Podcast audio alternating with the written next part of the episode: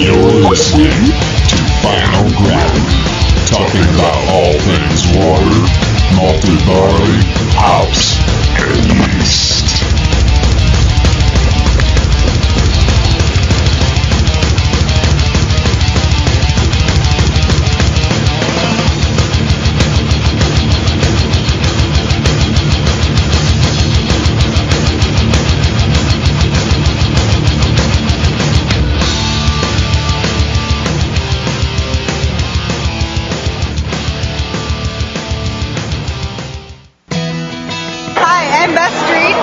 Aaron Frantel from Milwaukee, Wisconsin, and you're listening to Final Gravity Podcast. Some of my best friends rode the short bus. I'm leaving you in charge. What's your name? Steve. Steve? Yes. And you work in your security for me? Yes, I am. You got the Blackhawks colors on. We had some complaints. From Chicago. Yeah, complaints. Like what kind of stuff? Noise. Noise. Yeah. Like drunk people making noise. Yeah. Like they're like it's a drunken crowd up here because you guys handle it. Yes. No, that's the call that we got though. But I appreciate you guys sitting down for me. Yeah. That was so better than your mom.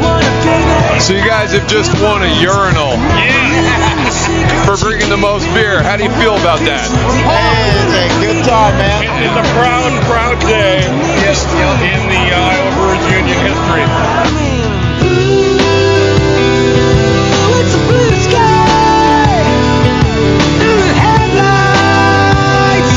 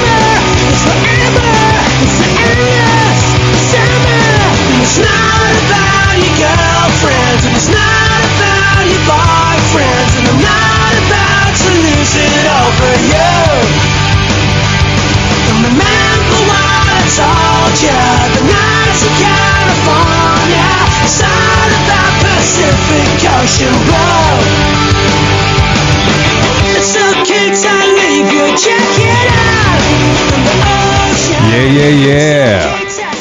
Hey. What's up, bitches? What's up? Forrest, hey. Yep, we got, what's up, man? We got Forrest on the S-K-Y-P-E. Did that sound gangster? I was trying to make that sound gangster. Slightly gangster. Okay, cool. Cool. Yeah. I logged in after not remembering my password twice. Nice. I'll be glad when they figure that shit out so they don't have to punch in passwords for anything. Yeah.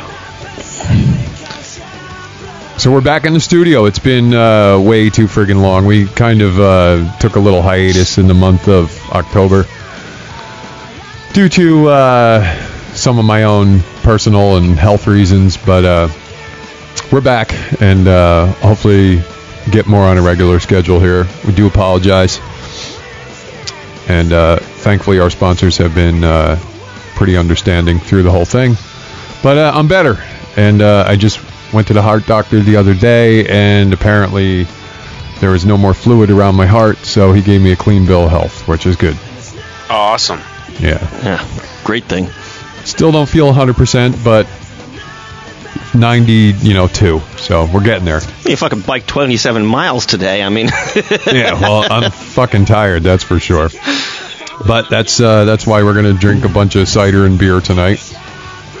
And Warren is on his way. He'll be up here shortly. And James and Brian are virgins to the studio. They there's a rumor that they may show up at some point too. Warren's gonna be running a little bit late because he had to close up the store, but he will. He assures me he will be here.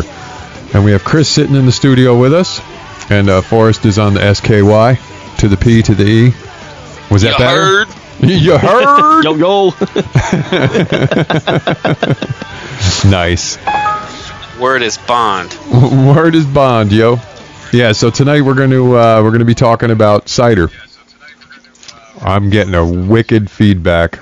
Yeah. Do you have your speakers on, Forrest? No, I don't. I have a headset. I actually don't hear any feedback. I'm hearing it in the phones. All right, hold on. It may be my end. Hold on. It's been a while since we did this. I think it's this laptop. Oh yeah, turn the volume down on that. Let's see. Yeah, that did it. Yep, that was it. Perfect.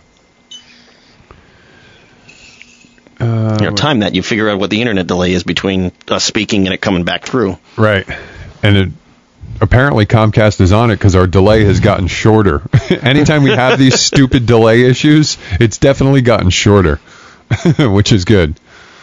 But so we're going to be talking about some cider tonight and Perry, and I don't know. We'll see what all the other guys bring. I have only just made my first Perry. So I guess you could call it a pear cider or pear wine, however you want to say it. Did you do it from pressed pears, or did you just do it from pear juice? No, we did pressed pears. It was pretty neat because my cousin has a pear tree. Nice. So I went over there. I raped all the pears off the tree, off the ground, and anything I could get that wasn't eaten by bugs or completely rotted. And this was just a few weeks ago, actually. And one of the guys in the club had made a scratter. Or grinder. Some people call them apple scratters, grinders, but it grinds the apples up. It's pretty cool. He did a DIY on it. It's a PVC pipe, 4-inch PVC pipe with a bunch of screws in it, and a plywood box, kind of like the hopper on a grain crusher. Mm-hmm. Same idea. And you just throw the apples in there. You get a drill to spin the PVC drum, if you will, and you just throw the pears in there, and you get a stick, and you kind of work them in there one at a time, and when they hit that drum, they just yeah. So nice. Definitely don't try to press full apples or pears, or you're gonna probably break your press, and you probably won't get as much juice as you could. So you have to grind them up first into bits. And you can look online. There's a whole bunch of plans for grinders or scratters, they're also called. But I did that with Warren when we did the Perry, and I helped him grind up a bunch of apples, and then we pressed them all. And it is amazing once you grind them up, mm-hmm. How much juice is already there without pressing. And as soon as you put all the pulp, if you will, into the bags, into the press, there's already juice running out. And between his fresh apples he got and those pears, that was some of the best juice I've ever had in my life, man. It was awesome. I'm sure just being fresh, it tasted fantastic. Yep. Yeah, we've got a pear tree in our backyard, but it was a very young tree. We got it on for like $10 on a Lowe's clearance a couple of years ago around this time of year, and just stuck it in the back. And this was the first year we actually got pears on it. We got all of 12, and of those, I think we were able to enjoy 6 of them, because other than that, the birds got them, or the squirrels or something. So we've just actually pruned the tree this year, so hopefully we'll get a few more next year. Yeah, that's the hers had a lot on it, and it's cool because it was just, she's in like a condo complex, so it's in her yard technically, but she didn't plant it, and it's been there, an apple tree and a pear tree. Her apple tree didn't do too well, but the pears, I hit it too late, because I probably could have gotten a lot more fruit, because a lot of it was already on the ground. Oh, yeah. Okay. So I probably could have pulled 2 or 3 bushels just off one tree. It's like the black walnuts that we've got in the back, too. It's like, once they start hitting the ground, it's like you really got to get up the tree. But it's tough sometimes. Dude, no, you got to do a walnut cider. Walnut cider, huh? It actually... Ooh, it's an interesting idea. It actually is interesting, but I imagine... To get into a black walnut, though, let me tell you. Oh, my God, it's ridiculous. Oh, it is. I mean, you get those walnuts that they have, like, the California ones for Christmas, and you can just, like, use those tong-like nutcrackers, and they just pop open. These things, I've got dents in my maple cutting board from hitting them with a hammer to get them to split open. Yeah. The black walnuts are no joke. I've seen them all over as I've been riding lately. They're all over the ground. Yeah, I think the oil from those would probably kill the kill anything you'd want to do. I mean, I guess it would probably still work with fermentation wise. That's got to taste like shit, though. I was just being an idiot. I don't know about that, because I think you're right, and I think that it would kill everything, because walnuts are a very high concentration of iodine. Huh. That's how they make iodine, is walnuts. So do you dry walnut it? What? I don't know. Throw them in after fermentation and kind of let the alcohol kind of like pull the essence out. So you teabag them? Yeah. Dangle your bag of nuts in there. Nice. Yeah, hang your bag of nuts in the fermenter after it's fermented. The show is going there already. I love it. We're back. We're fucking back. At least it's innuendo that's somewhat clever instead of just outright porn. Right. It was a little cheeky. I like it. It works. Fuck it. We're all tired. But yeah, so and actually Warren was telling me, and like I said, he'll be here in a little bit, maybe he can give us a little more insight, but he says there's, believe it or not, you still, even around here in the Northeast, you still can get apples. They have some late varietals that you can still harvest even this time of year, which is awesome. Yeah, that is cool. I mean, that was one of the things I saw, even just looking, if you look at the some of the supermarkets actually have local apples in it, and you can actually see how the mixes change as the months go on, because you'll have, certain things will be early, and then your max will come in, and, and then there are the couple of late ones, so they kind of keep it going. It's good. Yep. Yeah, and a lot of the places, I was concerned, because I'm going to start, playing around with a lot more cider, since I've only technically done one, but it was so much fun to like grind them up and to do the pressing, and it was kind of refreshing step away from brewing, if you will. We're still brewing, but there was no boiling. There was no hopping. It was just press the apples, get the juice, and throw yeast at it. Actually, we had to put potassium metabisulfite in first to kill any potential wild yeast. Oh yeah, you would have had it. Yeah, because I basically did it the you don't have to do it that cheap-ass way, and because it was before Warren had his cider pressing. I actually went down to the supermarket and bought 5 gallons of I think it was Melick Farms. And the key with this, you got to read the labels on these things, because some of them have preservatives in them and some of them don't. The ones I got, they'll say cold pasteurized, because they want to kill all the bugs too, because like there was the whole cider scare with kids getting sick and stuff like that. So a lot of them, if you get cold pasteurized, all that says is that they shot it with radiation. So they killed whatever's there.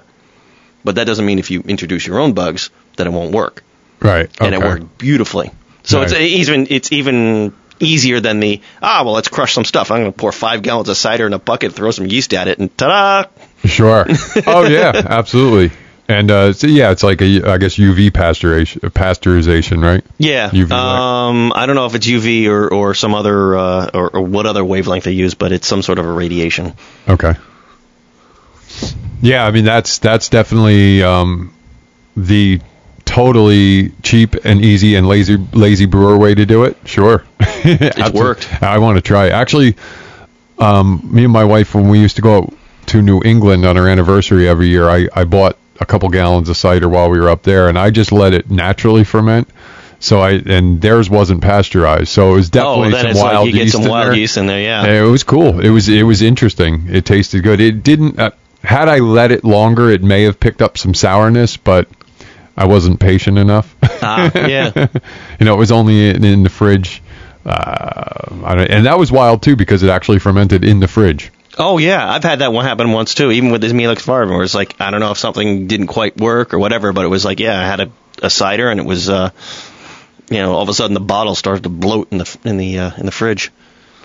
Yeah. So we just kept relieving the pressure on the little cap. And open the cap a little bit. Yeah. It was a good cider, though. I do have some Perry for us to taste. I'm trying to figure out, and maybe... in doing some research, and maybe when Warren gets here, maybe he can shed a little light, but it's got almost a sulfury kind of smell, and it's not quite done fermenting yet, so I think it's probably just a little something offshoot of the yeast. Maybe it's a little green. I know that. Yeah. The last one that I made, it went through phases where what was coming out of the airlock smelled really good, and then it would smell like a baby diaper for a while, and then it would go back to smelling kind of good, and then kind of weird. It's just part of the process. Right. And that's in some of the reading I did, it sounded like that was sort of par for course. There's the guys with ciders that you get sort of that, like you said, like the baby diaper sulfury farty kind of smell. And then, how many weeks into the fermentation do you get that? Is that early on, midway? Let's see. I'm trying to figure out when I brewed this. I think mine was it was midway toward like 3/4 done.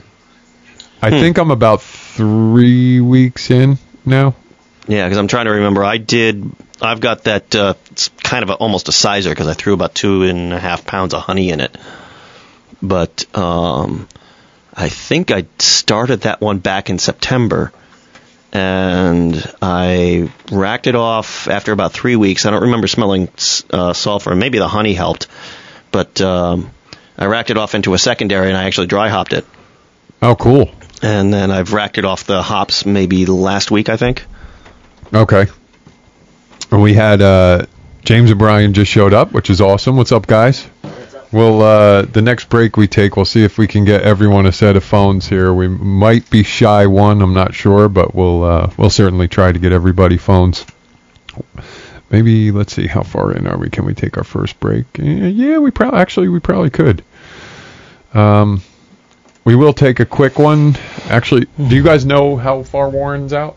Not a clue. No? Okay. All right, so what we'll do...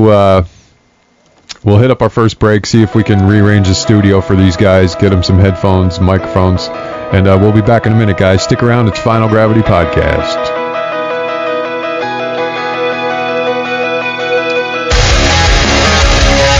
You're listening to Final Gravity Podcast.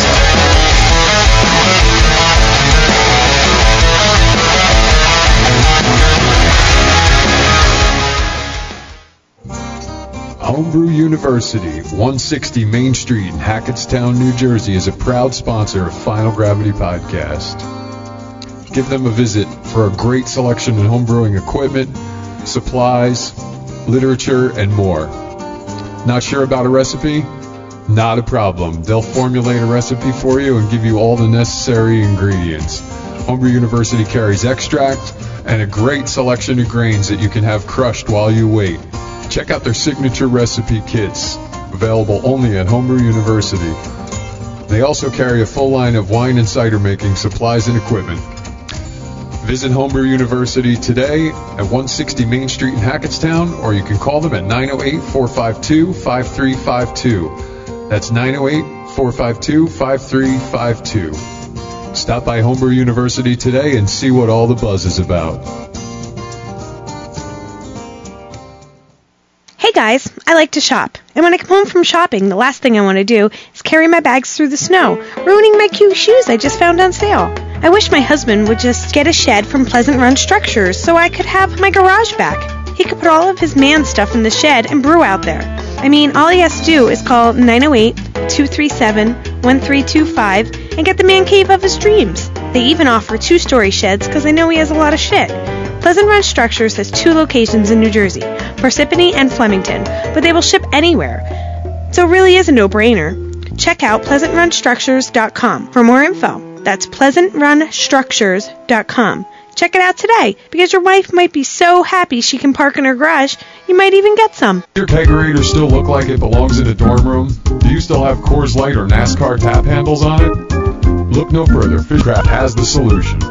Fisher Woodcraft hand turns exotic hardwood tap handles, and let me tell you, these things are beautiful. Give your kegerator that sleek look with a Fisher Woodcraft tap handle. Fisher Woodcraft also offers hand-spun bowls, mugs, and more. Look them up online, www.fisherwoodcraft.com. That's www.fisherwoodcraft.com. Hello, beer drinkers. Look at your peanuts. Now look at my peanuts. Now look at yours. Now back to mine. Sadly, your peanuts are not JB Gourmet peanuts. Look down. Now look up. Where are you? You're at jbgourmetpeanuts.com. What's that in your hand? It's the original peanuts. Look down. Now look back up. It's the spicy. What's that in my hand? It's a 16-ounce jar of peanuts. Look again. They're gone. Look again. The refill bag has filled it back up. Now they're diamonds. spicy, delicious, addictive diamonds. I'm on a horse.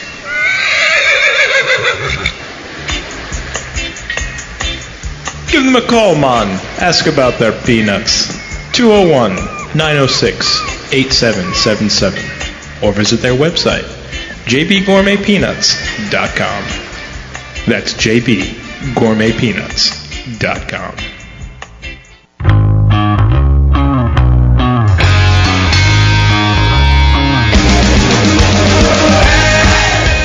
Hey guys, it's Jay. Just wanted to reach out and thank all of our listeners for supporting our show over the years. Keep it up, man. Don't forget to go to our homepage and click on those links for the AHA and BYO. Helps you out and it helps us out as well. If you think there's nothing better than the look of polished stainless and copper, if you're not sure that 6 tap handles is going to be enough in your chest freezer, then you're in the right place. Welcome back to Final Gravity.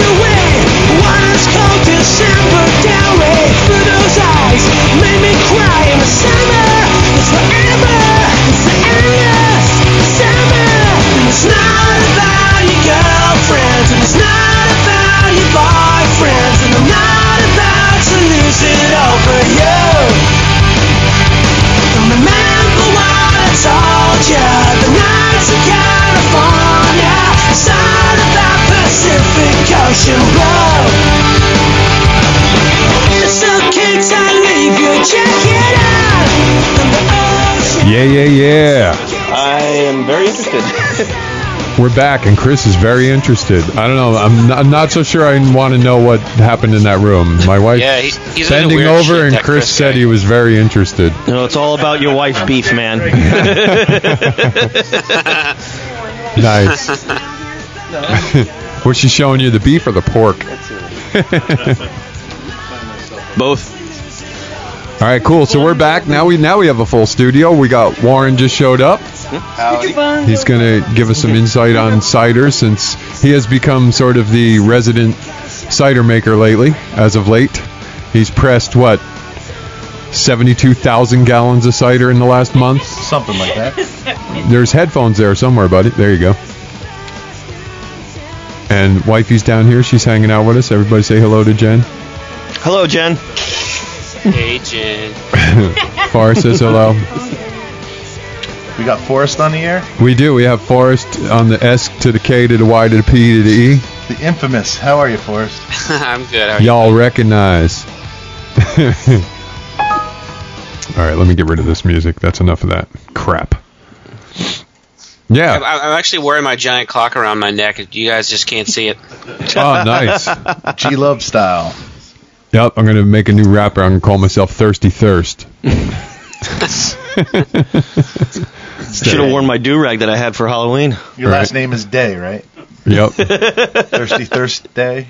Yes. Yeah. Actually, I thought you were going for J-Day, like Dre Day. That would have been a pretty good joke, too. That's actually pretty good, Warren. I like that. All right, let me see. Well, somebody's mic is... Try your mic. Is it my mic? Yep, that's better.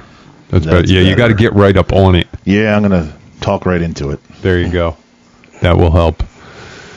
So we started just talking a little bit. I was telling him about the homemade scratter or grinder. Yeah, I started describing that a little bit. And there's a bunch of plans online if you guys look. And actually there's plans for apple presses too. You can be as ghetto as you want with it, or you know some of these homemade ones were pretty fucking sweet. Yeah, they are. All right, I've seen some really ghetto ones that worked. You know, they totally worked. Home Depot bucket with zip ties around it, with holes drilled in it, and a car jack. Isn't that what you guys have? The car jack method? Yeah, that's it. Yep. It works, right? Works great.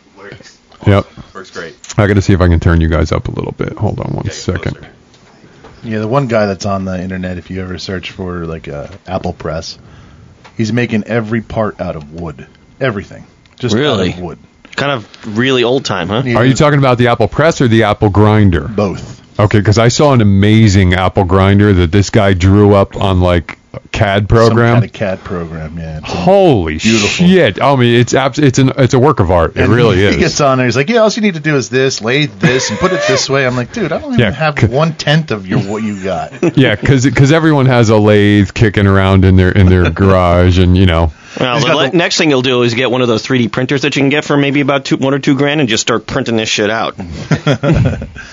Yeah, the guy's got wooden mallets. There's no nails, no metal in it whatsoever. It's just all wood. It's all like tongue and groove and like, you know, yep. the mortise and tenon type of construction. That's it. Sounds like the Woodwright shop for brewing. Yeah, it is. And, you know, I watched about maybe 3 minutes of it and then got pissed off and turned it off. I know. You see, you're the same as me, man. You watch stuff like that. You get all, like... psyched up like a kid, you know, on Christmas morning, and then you think about it and you're like, I can never fucking make that. I can never fucking make that. One, I don't have the time, the skill, or the fucking ability. No, I'll just, no. Well, the thing is, you could somewhat make up for the skill type stuff as you learn if you've got the time. So, exactly. You know, you fuck it up 3 times and then you figure it out. And then investment in that machine, those machines that he has, just incredible. The guy's like 22 years old. Yeah. Fuck you. Yeah. Yeah. But you know, there's a lot of commercial stuff available if you don't feel like building your own. But you know, that's how we roll around here. We like to build our own shit. And the home built Scratter you guys made was awesome. It worked very well. Works like a charm. It scared me a little bit with the stick because it got, you know, when the stick gets down to the screws, that scares you a little bit. But you know, it's not powerful enough that it's like going to suck you in and chew up your arm, but it does scare you a little bit. The next one will be though. Ooh. Yeah. What's it going to be, diesel powered? Actually, there was whacker motor. Yeah, there was another guy on there that made a freaking grinder out of an old lawnmower motor, and it's got this the chain and the gears and everything, but he has it all caged off, and he's like, yeah, all you have to do is, the hopper's like 10 feet long. They put a bin on like this pallet jack, and the pallet jack just dumps the fucking apples right down this thing and just pulls the pull start, turns it on, and a whole bin in like 3 seconds. Damn. Yeah. Yeah. A lot of research went into... October. As soon as October 1st hit, man, people in the store, I want to make cider. I'm like, all right, maybe I should look into making cider. Bought a press, and next thing you know, we were pressed almost nearly 300 gallons of apple cider so far this year. Wow. Yeah, so you you went out to an event, the Pumpkin Chucket event, right? Yeah, we did a bin and a half. Well, a full bin. We had a half a bin left, which... And a bin is 20 bushels of apples, right? Yeah. And we had a half a bushel left, and we dumped it in James's truck, and James and Brian did the rest the next night. 5 gallons. Wow! Did you? Now here's the question. Very impressive. Did you guys bring any of that cider? No, it's not ready yet. Oh, it's not ready yet. No. Okay. I just bottled the one that we that I brought back from there. We did half in a bottle, and we'll get into this a little later. I wanted to save this for a little later, and half in a graph. Now, a graph is a fictional drink that makes you do that a lot. But it's a fictional drink from the Dark Tower series from Stephen King. And then the main character in that series, if you don't know, is the gunslinger. And there's one chapter where he describes the gunslinger going into a bar and ordering a beer-like substance. Now, on their planet, in their realm, they don't have beer, but they have cider and beer mixed. And he describes it like a stout, but tastes like a cider. So if you go on HBT and search gunslinger or graph, G-R-A-F, there's thousands of recipes. People are doing it left and right. Really? Yeah, it's amazing. So okay, cool. Half of that went into keg, and half of the stout that I made went into a keg. So it was actually 2 to 3 parts. 2 parts of stout to 3 parts of cider. And it's beautiful. It's not ready yet. I just kegged it last night, but it will be ready, and it... We did a couple of tastings, and it came out phenomenal. That sounds pretty cool. Wow, there's like a whole world of shit I'd never even heard of. It's amazing. that's some deep Stephen King nerdy shit right there. Yeah, and then you know what's cool, and we've punched this idea around, and I know we thought of this first, but let's have Stephen King judge an event on just graph competition. It's actually a really cool idea, and it's not all right. I mean, we thought about that, and I think James or Brian came up with that idea. And I was like, yeah, that's a fucking cool idea. I started searching it, and everybody and their brother saying the same fucking thing. Yeah, and everyone and their brother who can't afford to hire Stephen King to come judge a competition. Category number 29, graph. Do you think maybe... My last name is King. I'm available for hire. There you go. He said Steven, not Chris. Yeah, but you know what? If you go to Ancestry.com, I'm sure he's like his fucking 32nd cousin or something. So No doubt. No, fuck that. We're all like 32nd cousins. I belong to one of those... I had a DNA test done for genealogy, and... You relate it to everybody. It's amazing. You relate after you get to about fifth or sixth cousin. It's literally everyone who's not, from sub-Saharan Africa is like your cousin, and they're like all those guys are at like the 9th or 10th level cousin. I mean, it's ridiculous. Right? Yeah. I was in a house the other day, and the customer had a last name that's in our family, Merrill, and I was like, oh, any relation to Merrill from New York? And she wound up emailing me and said that we're 10th cousins. I was like, I don't even know quite what that is, but whatever. 10th cousins once removed. Right. Whatever the fuck. That's absolutely nothing. You can totally bang her. It's not a problem. That's actually what they ought to just... That's Jen just walked in the room now. Come on. Well, this is, the show. Shit like that happens. Yeah. Right. And I don't even want to say what this looks like to me, Jay. Does Forrest want to see my pussy? Oh. Did you hear that, Forrest? No, I do. I don't think they allow that shit on Justin TV. Making that sound, you can't really see the cat making that sound. There it is. There she is. There you go. Nice. It's a very pretty pussy you have. Now everyone on Justin TV has seen my wife's pussy. Okay, next time I come over, I'm stroking that. Nice. Oh, where were we? It really goes down real quick right there. No? I think something cider. I don't know. Dickens cider. So right. We had a cider at the...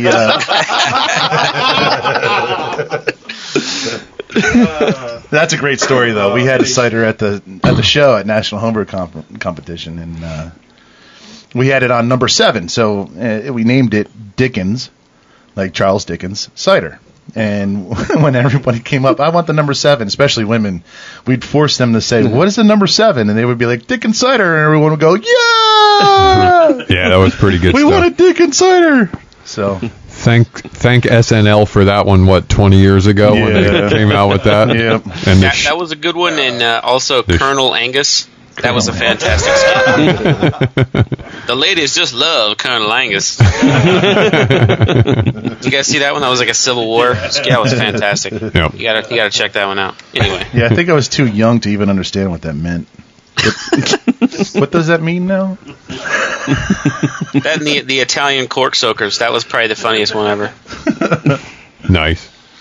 So, give us a breakdown, Warren, of the history of cider.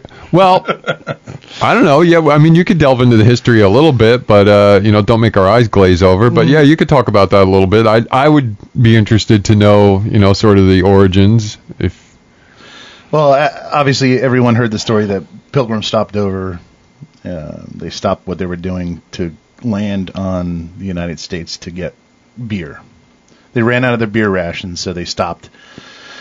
Come quick to find out that there's really nothing here to make beer, and so they made it out of... Not where they landed anyway. They landed anyway, and they had to make some kind of fermented beverage because they didn't trust water sources, so they made beer out of pompions. Back then it was pompions. Today it's pumpkins. But little history, it comes over from England, obviously, and the main household drink was cider. They would have these huge pressings in the 1700s, 1600s, 1700s, huge pressings. People would gather around and they would press as many apples as they could find. One of the reasons why we moved out west and were able to move out west was because of a guy named John Chapman. And everyone knows him as Johnny Appleseed. And he went ahead of the settlers out west and gave the indigenous people saplings of apple trees to plant. So when the settlers came out there, they had something to ferment. And it worked. Moving fast forward, cider was a household drink up until the 1840s. Someone by the name of J.R. Rohrbaugh wrote a book concerning the drink of society and quoted that 1840 was the height and the end, really, of cider. As you know, during the 1800s, Prohibition came around, or it was the teetotaler movement. Well, the whole temperance movement was starting at that point. Yeah, it started early in the 1820s, and it just got stronger with time. And it's as a result of actually economic identification, where white Anglo-Saxon Protestants or WASPs would recognize that if you were Irish, you drink whiskey, and if you were German, you drank beer, but if you were an American, you drank cider. And so when the temperance movement came along, they decided to stop drinking cider and really ashamed everyone into stop drinking. Now, with the advent of immigration, Germans came here. They found new ways to brew, better ways to brew, and cider started to fall off the face of the earth. And really today, if you think about it, there's really hardly any production of cider mills around the area. People make cider. They actually, when they press apples, it's called apple juice. Cider was actually a term endeared for the fermented beverage up to 7% alcohol. And then when Prohibition came along, it kind of wiped out the cider industry as a whole. For one thing, apples were hard to move. They were heavy. It took 10 years to grow a good orchard. And people that moved out west found out that they can grow grains in a summer. And when they grew grains, they made beer. Grains were lighter, easier to transfer, smaller. And so inner cities would start making beer, sort of pushing cider off the edge. And when Prohibition came and just pulled the plug. Yeah, plus also apples make really shitty bread. Yeah, they do. So you got to go grain there. Right. Yeah, but great pies, you know. Real quick, there's – I don't know. I forget because I read it a while back, and I lent it to somebody. You lent it to me – or did – I think you lent it to me, The Brewing in Early America, I think it was called. That's a great book for – I think they briefly talk about some of the history and cider in that book. Right. That was just a fantastic book, the way they described how, this country was founded in taverns. Yeah. All the political figures used to meet in taverns, and that's where most of the decisions were made for the forming of this country. Absolutely. Yeah. Think about it. That explains a whole lot, too. No. Part of our creativity. So what we need to do is actually just, like, bring some cider down to Washington and just get everybody shit-faced and couldn't hurt. No. What we need to do is do a bunch of mushrooms and rewrite the whole fucking thing. Yeah. Yes. Agreed. Great. There we go. So, Thomas Jefferson drank a tankard a day, which a tankard is just a mug, and he was quoted for that. There was a guy in the progressive Republican Party at the time whose picture was the working class. Someone working in a farm and someone holding a tankard of apple cider, and it would aim towards the working class citizen. And even back then, children drank what was called cider kin, and cider kin was the leftover pomace from the first pressing, and they would press the pomace, repress it, and come out with a lighter alcoholic beverage. Something like a near beer. Like a ginger beer type of thing, like 1 or 2% alcohol. Yep, and they would drink that for breakfast. So it's like second running small beer? Yep, yeah. Second running small beer. Like Potter beer. Exactly. Drink it for breakfast and dinner. Yep. And it's a shame because nobody really understands. And when I started selling the cider kits, people came, you can make hard cider that way? It's just, it's the easiest thing to make. It doesn't take much ingenuity, and you can add whatever the hell you want to it. Yep. Basically, it's just pressed apple juice and whatever yeast you want to use. Yep. So So do you know anything, because I've been hearing some bits, I know my father's got me this Applejack from a distillery up in upstate New York, mm-hmm. and what I hear is that the original Applejack was kind of like ice beer, as it were, they would actually put the cider out and it would freeze the water. Freeze distilled? Yeah, freeze concentrated. So it would freeze, but the alcohol wouldn't freeze. Right. One way to do that is to take, a gallon of your cider, add some yeast to it, let it ferment, and then put it in the freezer. And when you're done with it, take the whole gallon out. It'll be whole frozen.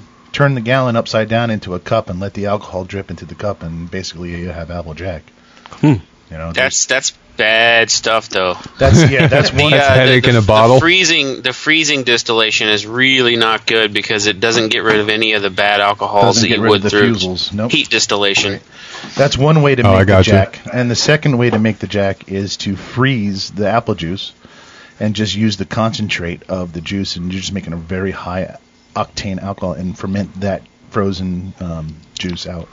So a higher sugar to start with. That's right. Right. And I would assume a little more stout of a yeast to chew on that much sugar. You know, a high alcohol yeast, high alcohol tolerant yeast. It's funny, about 3 months ago in the store, I was placing an order for my inventory, and then I received my inventory, and I look, and I see I got 4 packages of pot turbo still yeast. I'm like, what the I wasn't supposed to get this. I look, and I transposed one of the numbers. So I called up LD, and I said, listen, I need you guys to take this back. And she said, all right, placed the order, and I got the shipment number and everything. No more than a half an hour later, some guy walked into my store and said, do you have pot still turbo yeast? I'm like, as a matter of fact. He goes, how many you got? I go, well, how many do you need? He goes, I need 4. Well, listen, we are in the mountains of Warren County, and for what it's worth, I know probably a handful of people that have stills. Yeah, just saying. I did not ask what it was for. I said, yeah, I certainly do. You can have them. And so he purchased them from me. Speaking of your store, Warren, yep. Before we get too into depth, because we are going to take another break, but speaking of your store, have you heard this? Where is it? Hold on. Oh, there it is. Homebrew University, 160 Main Street in Hackettstown, New Jersey, is a proud sponsor of Final Gravity Podcast. Woot, woot. Give them a visit. All right, guys, we're going to take a break. We'll be right back. Equipment, supplies, literature, and more. Not sure about a recipe? Not a problem. They'll formulate a recipe for you and give you all the necessary ingredients. Homebrew University carries extract and a great selection of grains that you can have crushed while you wait. Check out their signature recipe kits, available only at Homebrew University. They also carry a full line of wine and cider making supplies and equipment. Visit Homebrew University today at 160 Main Street in Hackettstown, or you can call them at 908-452-5352. That's 908-452-5352. Stop by Homebrew University today and see what all the buzz is about. Hey guys, I like to shop. And when I come home from shopping, the last thing I want to do is carry my bags through the snow, ruining my cute shoes I just found on sale. I wish my husband would just get a shed from Pleasant Run Structures so I could have my garage back. He could put all of his man stuff in the shed and brew out there. I mean, all he has to do is call 908-237-1325 and get the man cave of his dreams. They even offer 2-story sheds because I know he has a lot of shit. Pleasant Run Structures has 2 locations in New Jersey, Parsippany and Flemington, but they will ship anywhere. So it really is a no-brainer. Check out PleasantRunStructures.com for more info. That's PleasantRunStructures.com. Check it out today.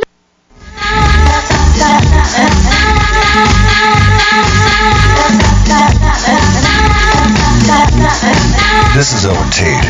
When I'm not sucking the cream filling out of Twinkies, I dream about showering in beer with the guys from Final Gravity Podcast.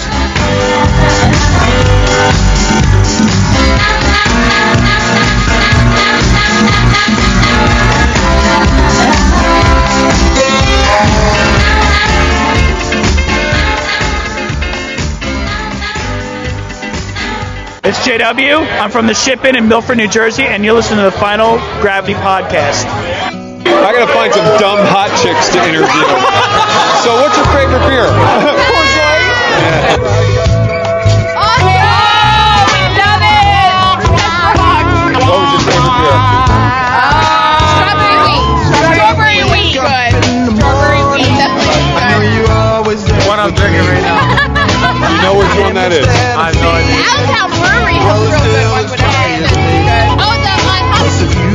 another intelligent discussion about beer.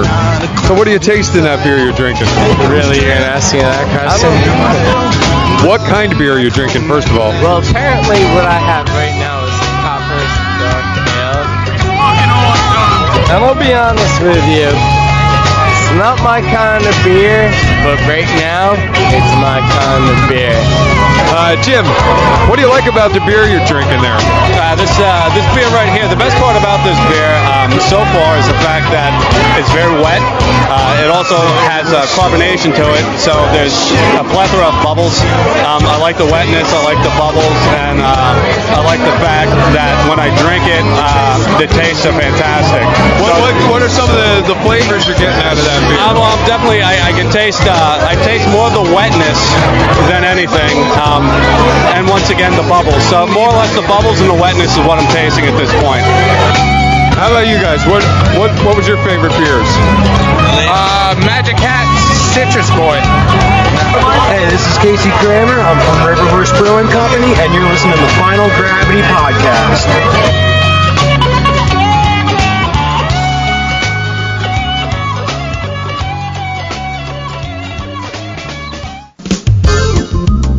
Does your kegerator still look like it belongs in a dorm room? Do you still have Coors Light or NASCAR tap handles on it? Look no further. Fisher Woodcraft has the solution. Fisher Woodcraft hand turns exotic hardwood tap handles, and let me tell you, these things are beautiful. Give your kegerator that sleek look with a Fisher Woodcraft tap handle. Fisher Woodcraft also offers hand-spun bowls, mugs, and more. Look them up online, www.fisherwoodcraft.com. That's www.fisherwoodcraft.com.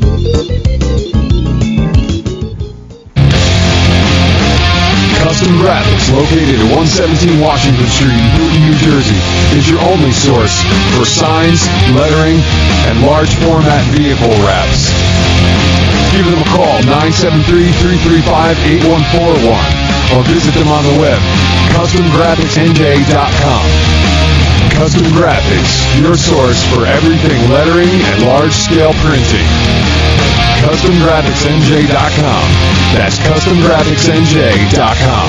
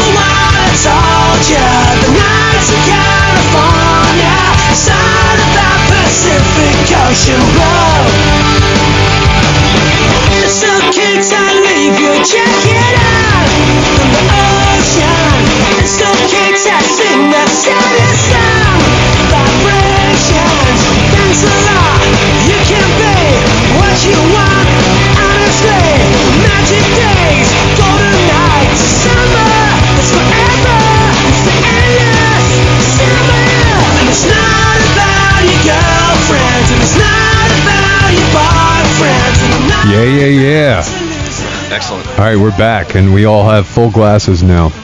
Well, here's, not me. I'm only got a half glass, but... Well, is it half empty or half full? It's always half full. It's always half full. That's right. Yes, we have a good amount of booze here tonight. It's good. We have plenty of beer, plenty of cider. We have some Perry. Well, actually, we don't have plenty of cider, but we have a couple. We're sampling the Perry that I was talking about. I think it's kind of funky still. I think it's still young, but these guys seem to like it a lot. You said it's, we're at 1010 right now. Where'd you start with that? 1047, 1048, something like that. And that was with adding no sugar. That was just the pear juice. That's just the pears. Nice, yeah. Nice. Yeah, the cider that I've got right now, I think... Is that with the sour stout? With the 2.5 pounds of honey, I think we were at 1062 when we started. and I'm now at 0.994. Wait a minute, is cider? A sizer, really. It's got honey. Oh, honey. Okay, I was gonna say, damn, you got a lot out of that juice, but the honey makes sense. Yeah. It's not a lot of honey. Well, it's a decent amount. It's about 2.5 pounds, but it added something to it, and it dried right out. And I think the hops are definitely added dimension to it that I like. Okay, so that's just about ready, right? It should be. It's basically in a tertiary right now, just clearing. Okay. I'm definitely looking forward to trying tertiary, it. Third one. Yeah, it's like a thrike. Do you guys know what a thrike is? Thrike. Nobody knows what a thrike is? It's like a third night. Something baseball related? No, it's a fork with three prongs on it. A thrike. A thrike. You have a thrike and a fork. They use that for like my mobs. Buddy when I was a kid, that was his. For whatever reason, his family had thrikes. They didn't have forks.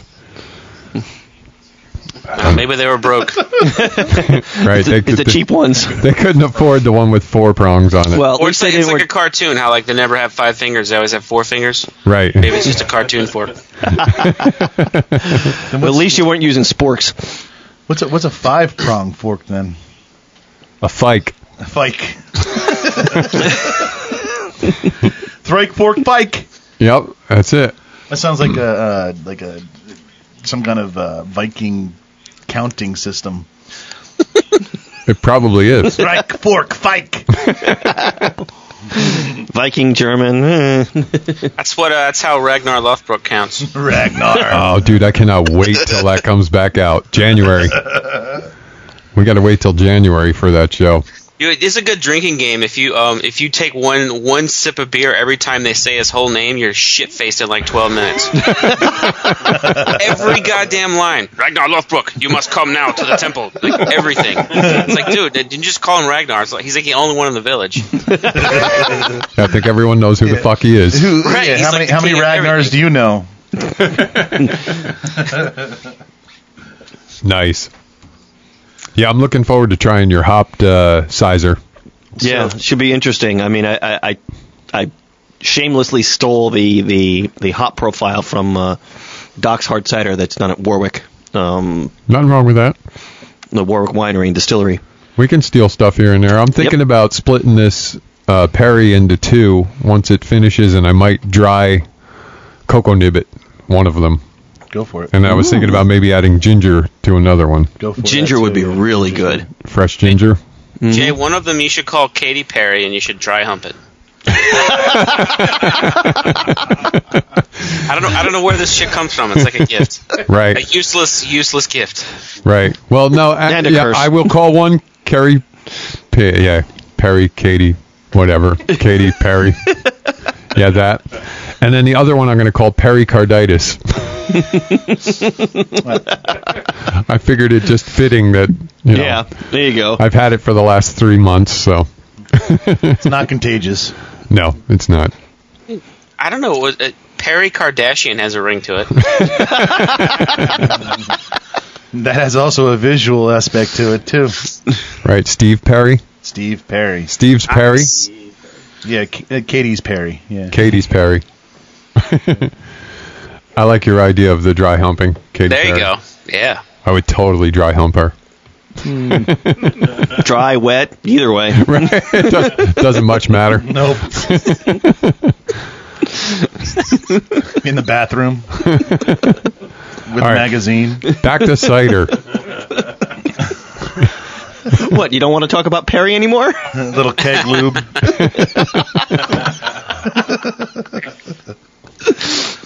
So the good thing about cider is that it's clean, and the difference in the dryness comes from the type of yeast that you want to use. So if you use champagne yeast, obviously you're going to get a champagne type wine, and it's going to turn into like an apple champagne. If you use Nottingham or if you use any kind of English ale yeast, it won't dry out as much, and you'll get a nice English type cider, which is a little sweeter.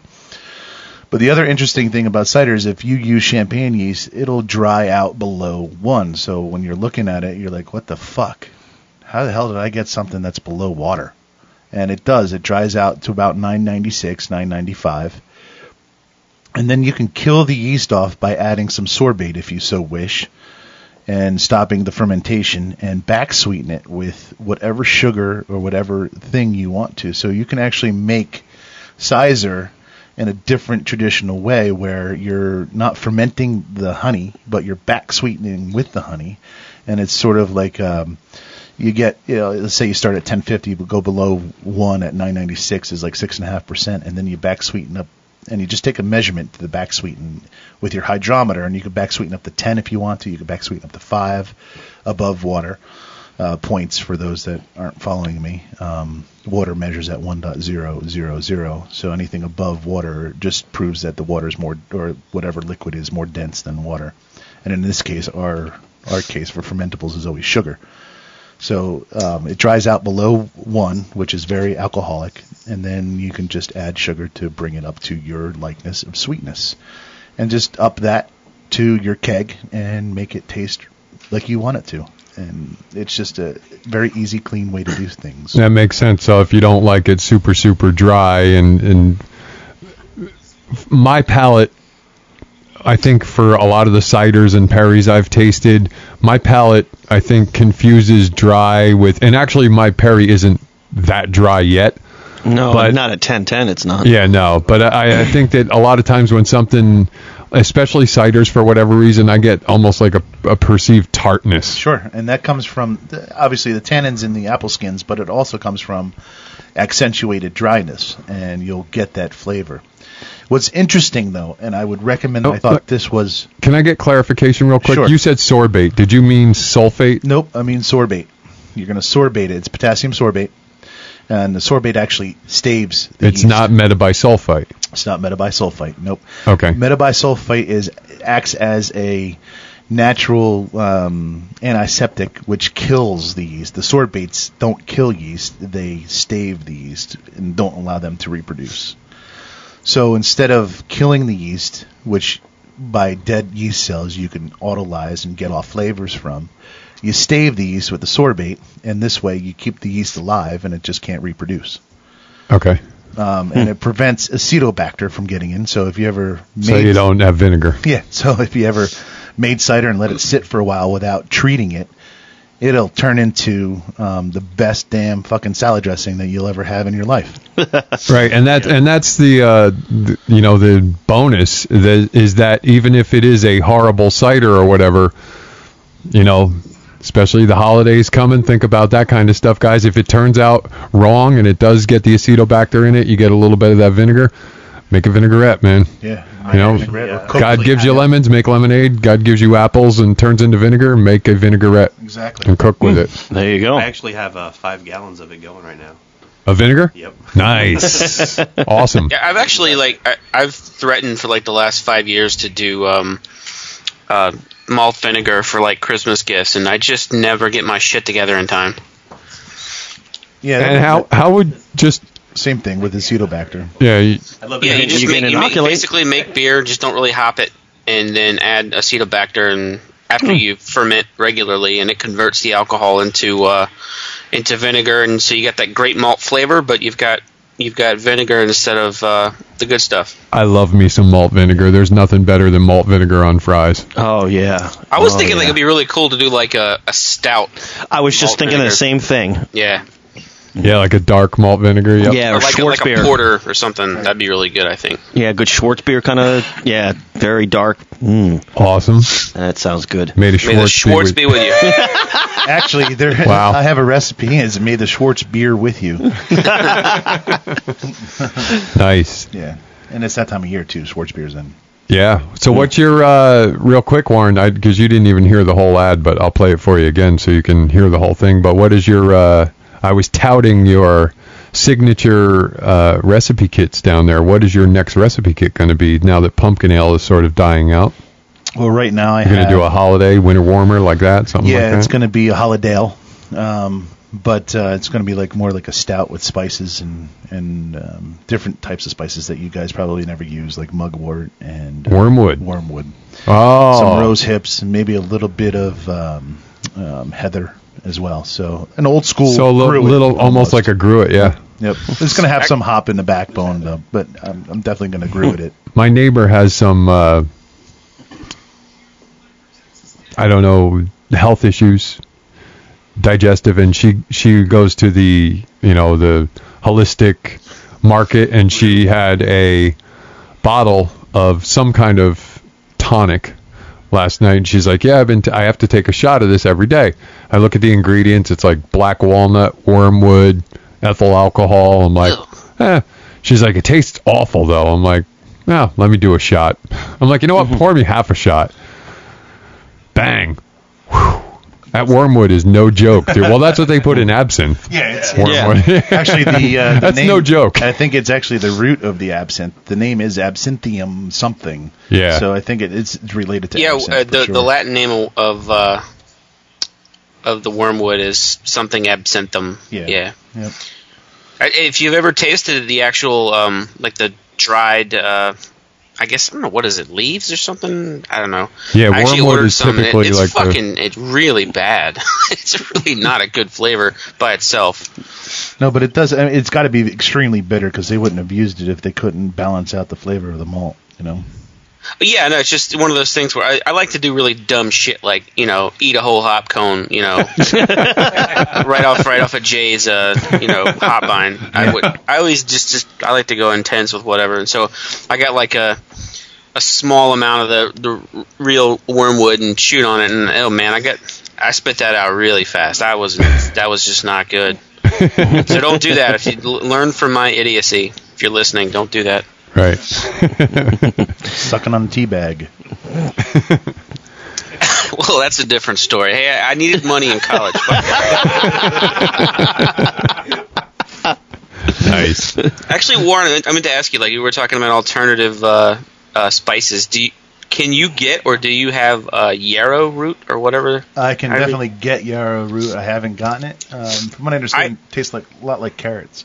I had a beer when I was out in California at a really small brew pub, and they didn't use any hops at all. It was like yarrow root and something else, and it was fantastic. It was the flowers. It was fantastic. It tasted really, really – it wasn't like a weird, you know, oh, hey, this is kind of like beer. It was like a legit beer flavor, but it wasn't traditionally hopped, and it was excellent. So I was thinking about maybe experimenting with that. So let's make a yarrow beer, gluten-free yarrow beer. Yeah, I think this was the Clarence Darrow Yarrow. That's what it was called. Dinero Yarrow. Right. Well, no, it was a fantastic beer. So anyway, that could be a cool spice for a cider as well. Yeah, you know, I'm game for anything in ciders, really. I think they lend themselves to pretty much any spice that you want. Then you can go with the orange peel. You can go with the lemon peel or the grapefruit peel. But cider is just... whatever you can imagine, put it in it and test it. It doesn't cost much to make. It's real simple to do, too. Yep.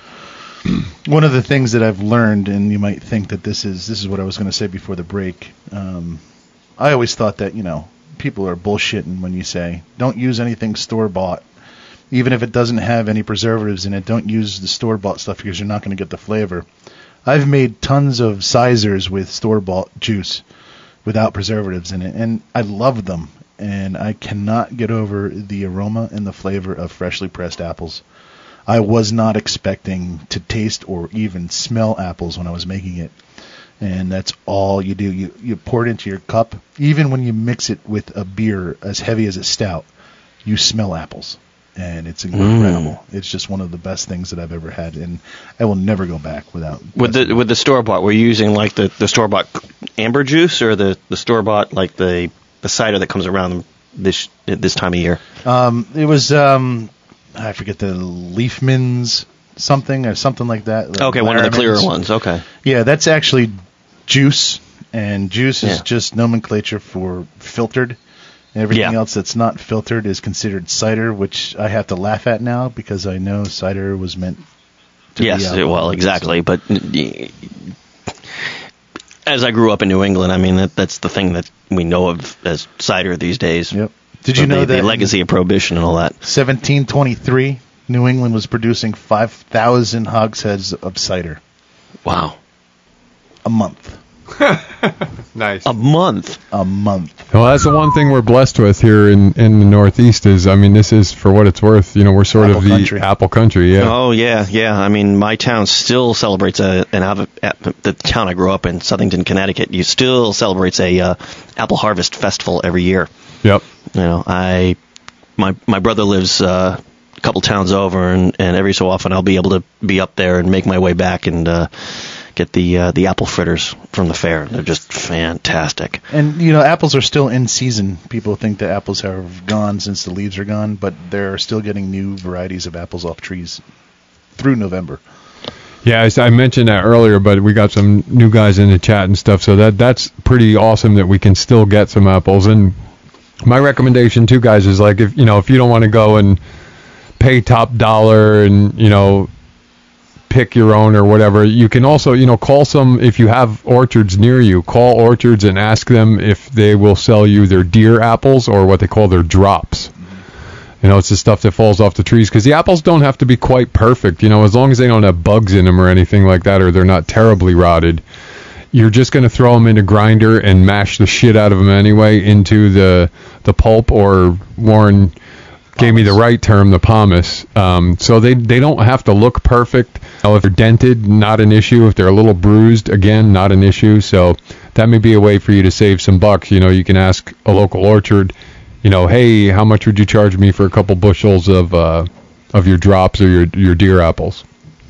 Yeah, just I'm going to throw caution to the wind, or not throw caution to the wind, but bring caution back in from the wind. Just be careful with that. There have been cases, and I'm not going to try to scare anybody, but E. coli from any kind of deer droppings could get on the apples. So if you do the drops, don't drink it straight from. I wouldn't recommend drinking it straight, although I have and haven't had any issues. I wouldn't recommend drinking it straight from the press. And if you do get drops, do the potassium metabisulfite to kill off any kind of wild bacteria that's in there. And you can also wash your apples in a solution star sand or bleach. You know, a light bleach solution, watered down. In fact, most of the sites I went to recommend to do that anyway. Right. Just a weak bleach solution. Just, you know, dunk them in, let them float around a bit, and then put them in your grinder or scratter. Yep. Before you press them. Comments here. Okay, so if we get the drops, we shouldn't wheeze the juice on the press. No wheezing the juice. No. Exactly. All right. Yes. Let's go back a second there, Warren. I assume that our resistance to the metric system started in New England in 1723 with a hogshead measurement. What the hell is that? Good question. What the hell is a hogshead? Yeah. Yeah, well, what is that? Is that a weight or a volume? What is it? It's a volume. Okay. All right. You have a free gift of yeast. Tonight? Yeah. Let's see if anyone in the chat knows what a hogshead is before you answer that question, Warren. Because we actually, if you go back in our archives, I think it was one of our first couple of shows, we did talk about a butt and a hogshead, and they are forms of measurement. Yep. A butt being a B-U-T-T, hence Porter's my talk this month, and they talk about the entire butt. But that is also a volume measurement. It was a volume measurement, yep, and a hogshead was also... There's a classic Simpsons riff on that. Old Abe Simpson, he's railing against the metric system, and he's like, the metric system is the tool of the devil. My car gets 40 rods to the hogshead, and that's the way I likes it. As soon as he said hogshead, I was like, oh shit. There looks like there's a couple of, I think it's questions in the chat, or I don't know if maybe they were just going back and forth with each other. Wise Ass has an answer. 63 gallons or about a wine barrel. Yeah, but it's Wise Ass. Wise Ass got it right. It's two barrels basically. So if a barrel is 31 gallons, right? 62 gallons, 62 or gallons, close. He's pretty close. Yeah, a barrel must be like about 31 and a half then, really. Yeah, it's probably a 31 and a half. So it's like 63 gallons, and it's huge. The fucking thing is huge. You see a guy right next to it, they roll it down the street.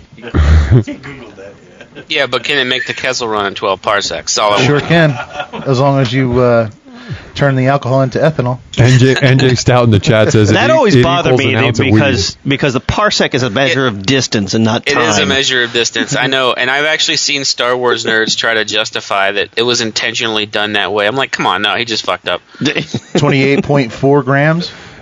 Hey, Forrest, you can have this one. One of your pedals that you guys are going to launch is going to be called the Crown Jewel, but spelled Joule. That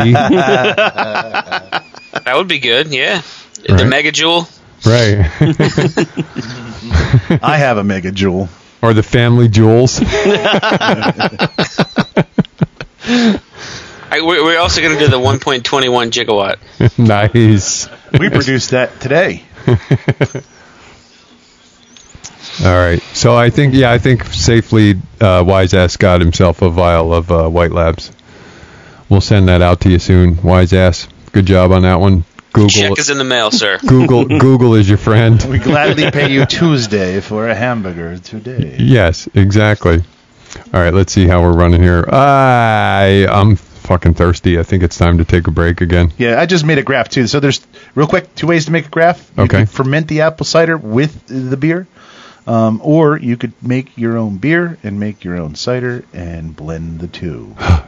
He said the blend. Third way, of course, to make a graph is with Excel. or graph PowerPoint. Paper. Yeah. Or manually with graph paper. Graph paper. How quaint. I got 3 hogsheads of graph paper over here. You got a lot of fucking paper, my friend. All right, guys, we're going to... We're going to refill our beers, and we'll be back shortly. Stick around, Final Gravity.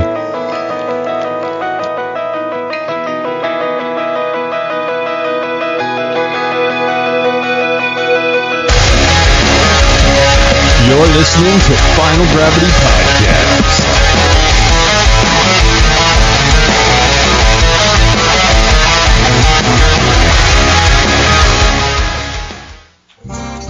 Homebrew University, 160 Main Street in Hackettstown, New Jersey, is a proud sponsor of Final Gravity Podcast. Give them a visit for a great selection in homebrewing equipment, supplies, literature, and more. Not sure about a recipe? Not a problem. They'll formulate a recipe for you and give you all the necessary ingredients. Homebrew University carries extract and a great selection of grains that you can have crushed while you wait. Check out their signature recipe kits, available only at Homebrew University. They also carry a full line of wine and cider making supplies and equipment.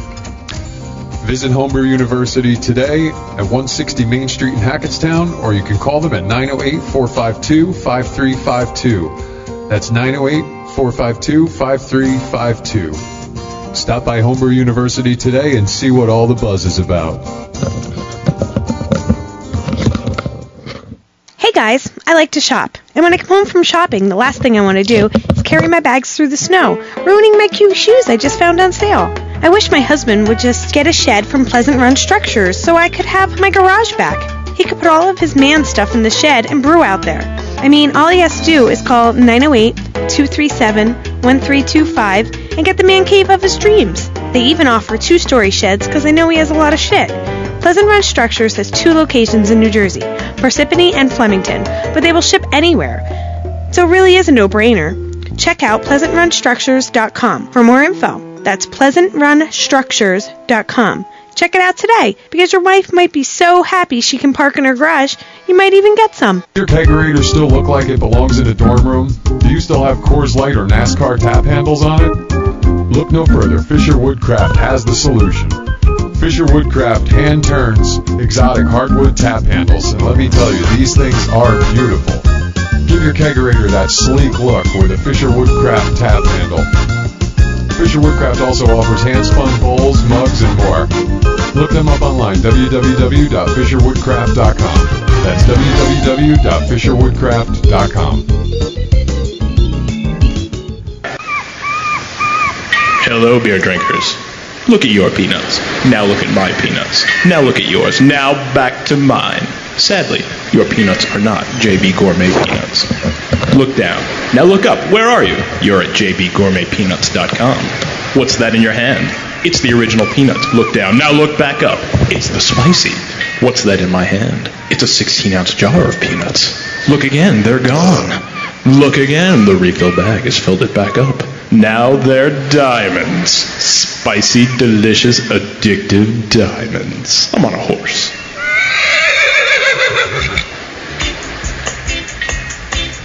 Give them a call, Mon. Ask about their peanuts. 201-906-8777. Or visit their website, jbgourmetpeanuts.com.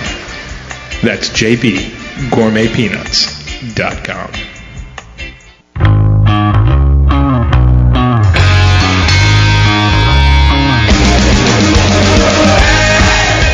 Hey guys, it's Jay. Just wanted to reach out and thank all of our listeners for supporting our show over the years. Keep it up, man. Don't forget to go to our homepage and click on those links for the AHA and BYO. Helps you out and it helps us out as well. If you think with a look of polished stainless and copper, if you're not sure that 6 tap handles is going to be enough in your chest freezer, then you're in the right place. Welcome back to Final Gravity.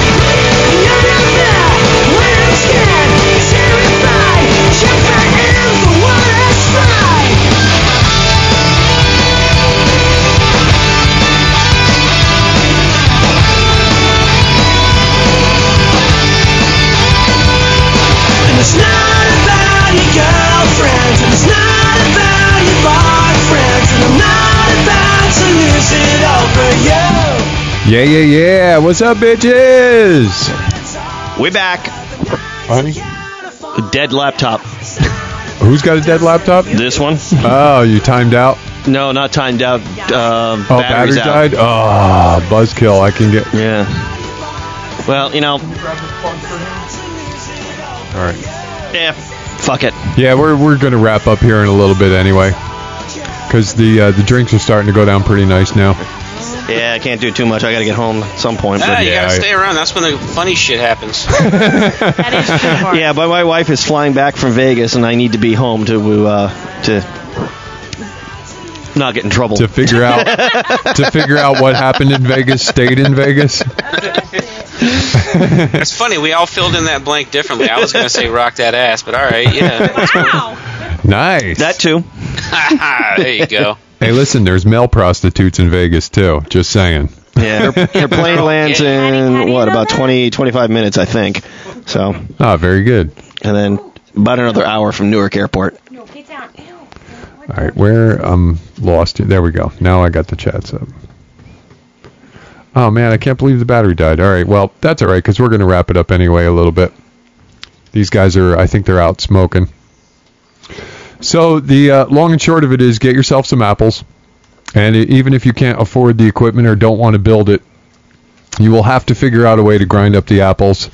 I mean, you could, you know, put you them do in. the you know, cheap-ass way that I've done, but from what I'm hearing from Warren, I think that's the fresh ones are probably better. Yeah, the fresh juice was amazing, man. You just, wow. Like, once we pressed those apples, you know, with nothing added, just pressed apples and just that juice pouring out. One, it was a lot clearer than I thought it was going to be. Really? Yeah, it wasn't, like, cloudy like cider. It was very clear. It was quite clear. Interesting, because, I mean, all that stuff drops out. I mean, if you guys go and get the pectins and stuff, the brown, cloudy cider, I mean, all that shit drops to the bottom with the yeast. Yeah, no, when we were pressing, it was quite clear. I was actually surprised. I thought it was going to be cloudy, but it was actually quite clear. Hmm. But, so you'll need to crush up your apples. Like I said, do a search on Google.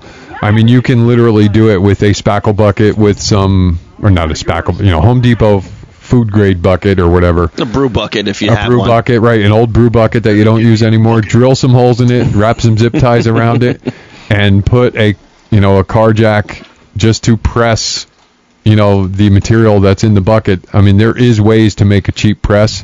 Jay, can I just stop? Like, I'm having trouble visualizing how the zip ties help smash apples. Then I'm wondering where the car jack goes. They help hold the bucket together so it doesn't explode under pressure. Oh, okay. Instead of metal bending, they use those. We have like if for that. So if you bought some really, really huge hose clamps, that would work too. Correct. Yeah. So like the zip ties you're talking about, like go around the outside. Yeah, like heavy duty zip ties. Yeah, like big ones. Oh yeah, yeah. Yeah, you're talking. You're to wrap around the bucket. You're coopering the bucket. Yeah, because I'm just thinking of this bucket with like a whole shitload of holes and little zip tie. I'm like, what the fuck? How's that going to help? No, the zip ties are for your junk. You have to zip tie your junk together. Right. Right.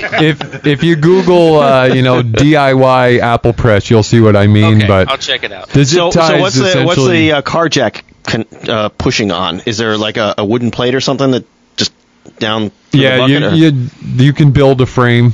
You have to almost build sort of a frame. Cross beam. It's like a guillotine. There's then the jack just opens up from the top of the frame and pushes down into the bucket, right? Kind of thing. So. Oh, okay. If you Google it, you'll get a much better idea of what we're talking about here. But I mean, you can make a press with just about anything as long as you have pressure. Right.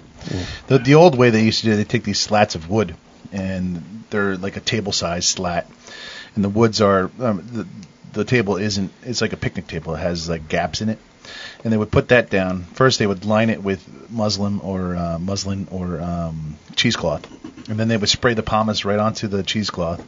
Put another slat of wood, like a table, on top of it. Put another cheesecloth. And keep building that up like 6 or 7 feet high, and the pressure alone from the weight of those slats on the wood would press the apples into. Yeah, it's kind of like heavy duty lattice. Right, that's it. Right. You know, picture like lattice, but heavier duty. Right, and that's how big presses would do it. I mean, some of the screws that you'd see in these presses, they're 8 inches thick or 10 inches thick from the old presses, and they must have weighed a ton. So put that weight on top of the slats and just 1 or 2 turns and you got, apple cider. Yep. So theoretically a bucket and a pile of rocks. Yeah. Yeah. A bucket, a round, cut a round piece of plywood. That just kind of like sits in it. And laminate it, or like poly it. There's food grade polyurethane. Well, you can get food grade polyurethane. Yeah, there you go. Mm. You don't want to use, just standard poly, but they make food grade polys you can put on, or mineral oil. Just something to protect the wood. Just use some Plasti Dip. You're good. Right. Some rubberized undercoating from your bed liner. Or find a nice disc of stainless, right? Right. Actually, that's actually not a bad idea. You probably could repurpose like a false bottom or something. So the ones that you can press, the ones that you can get commercially are crossbeam, the one that Jay's describing. It's got a sort of like a crossbeam on top where the press actually presses the apple. Or you can get what I have, which is a ratchet press, where it presses down as you ratchet it down. And I believe we just have a new guy. Better late than never. That's right, baby. Eric the Red just showed up and brought... Looks like beer. Red ale. Nice. A keg of red. Sweet. The party just started. I love when he shows up because he always has beer. Hey, you know what? He's learning. He's learning. You show up in the studio, you bring friggin' beer. But yeah, I mean, there's a million ways you guys can figure out how to press apples, but finding is probably the harder part. I think coming up with a press is easier than figuring out how to grind them. But, you know, there's a blender. You can always blend, throw them in a blender, worst case. Yeah. Food processor for your sink. Yep. If you have that, you just put the apples down there. Yeah, I can't afford the Vitamix. I think I might get that Ninja, the Ninja blender. The Bullet?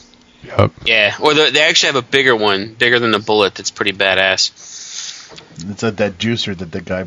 on like 3 o'clock in the morning shows up, says, if you drink this juice, you'll live forever.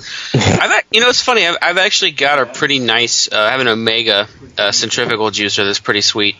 And it does apples really well, but it just takes forever. The other thing you can use is, garbage disposal. Yeah, that's the food process. As long as it has the stainless blades on it, yeah, those actually work really good for an apple scratter. And there's a bunch of DIY stuff online about how to do that. But yeah, the disposals work really well. Huh.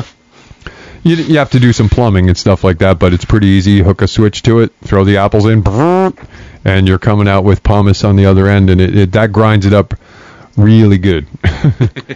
Really good.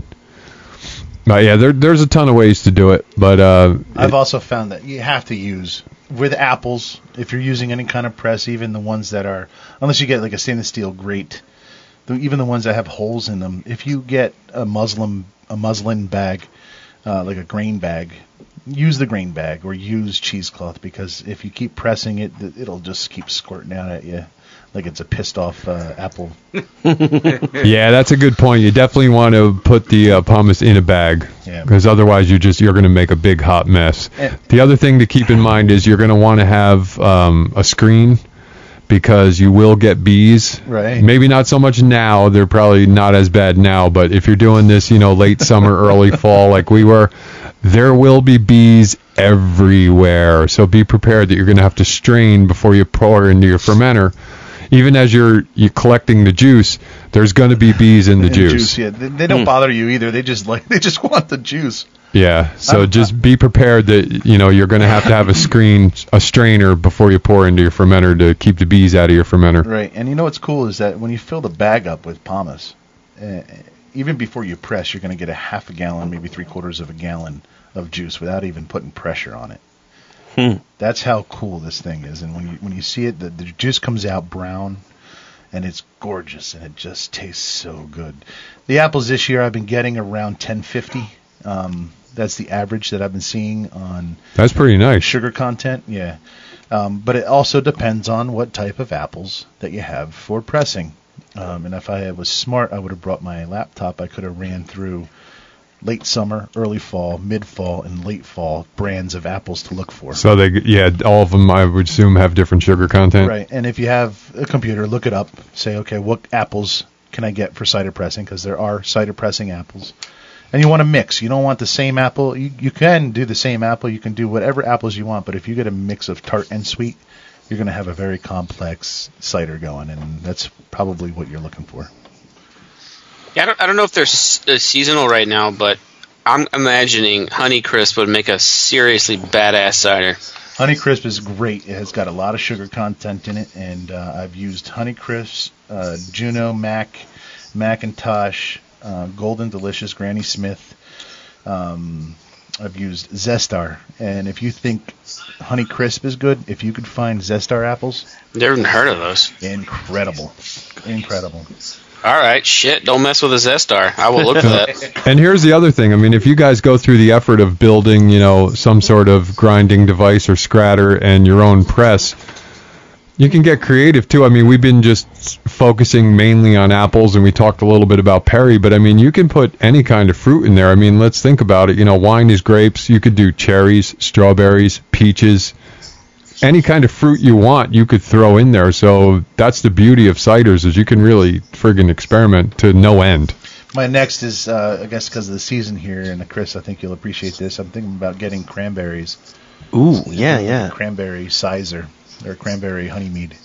That would be awesome.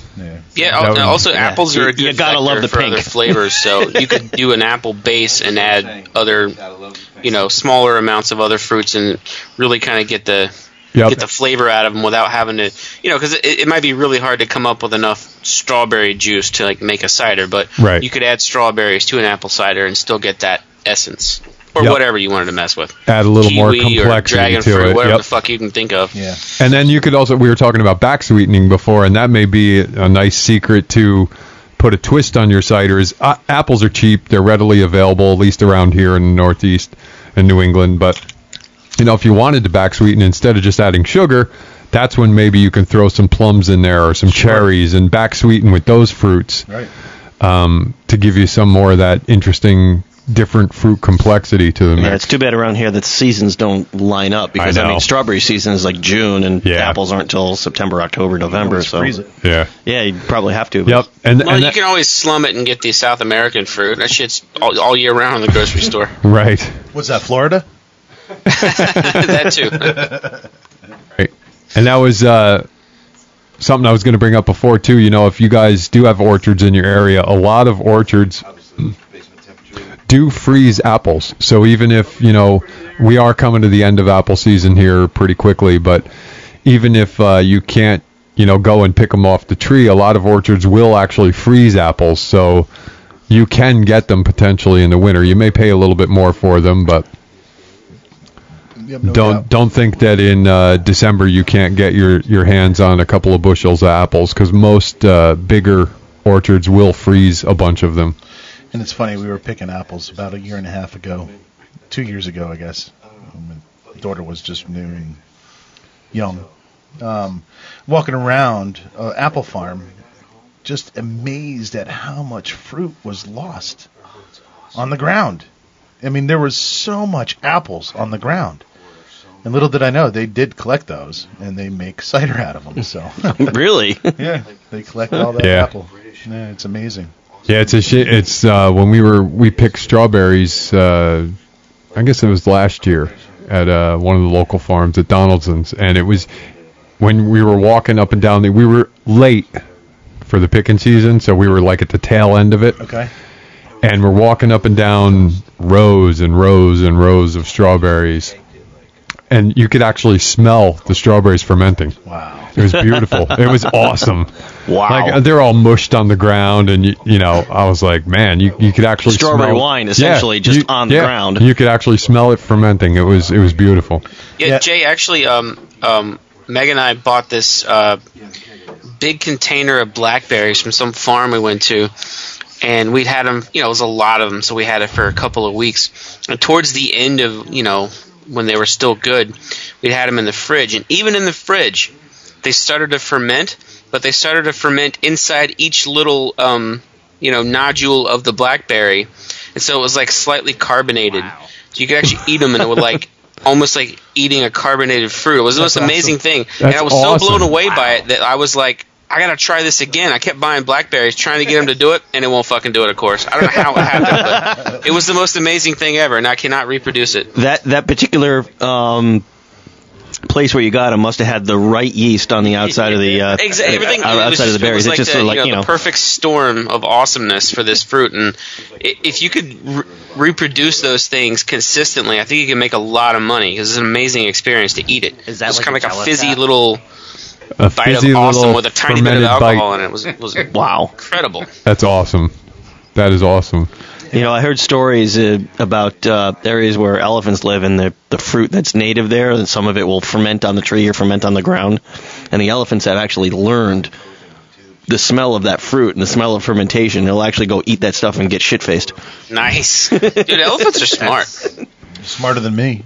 Right. Drunk elephants. I like it. Don't get in their way. Like an animal.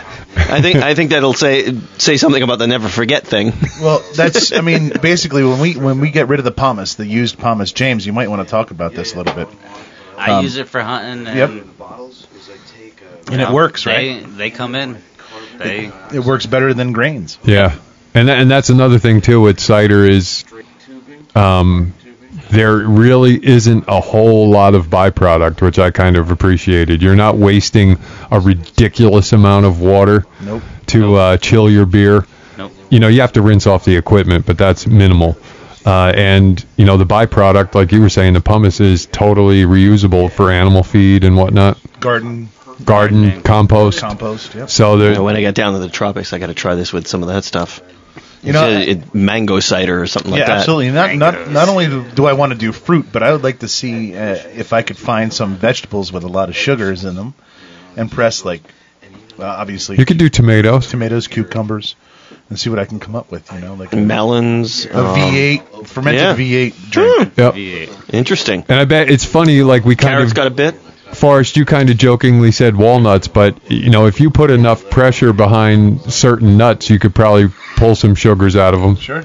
The problem is you probably get a whole lot of oil with them, too. Yeah. And a lot of pain as well. Actually, Jay, your point about the water was really well made. And I brought this up a couple times on different shows, but I did an article a couple years ago for BYO about how water-intensive homebrewing is.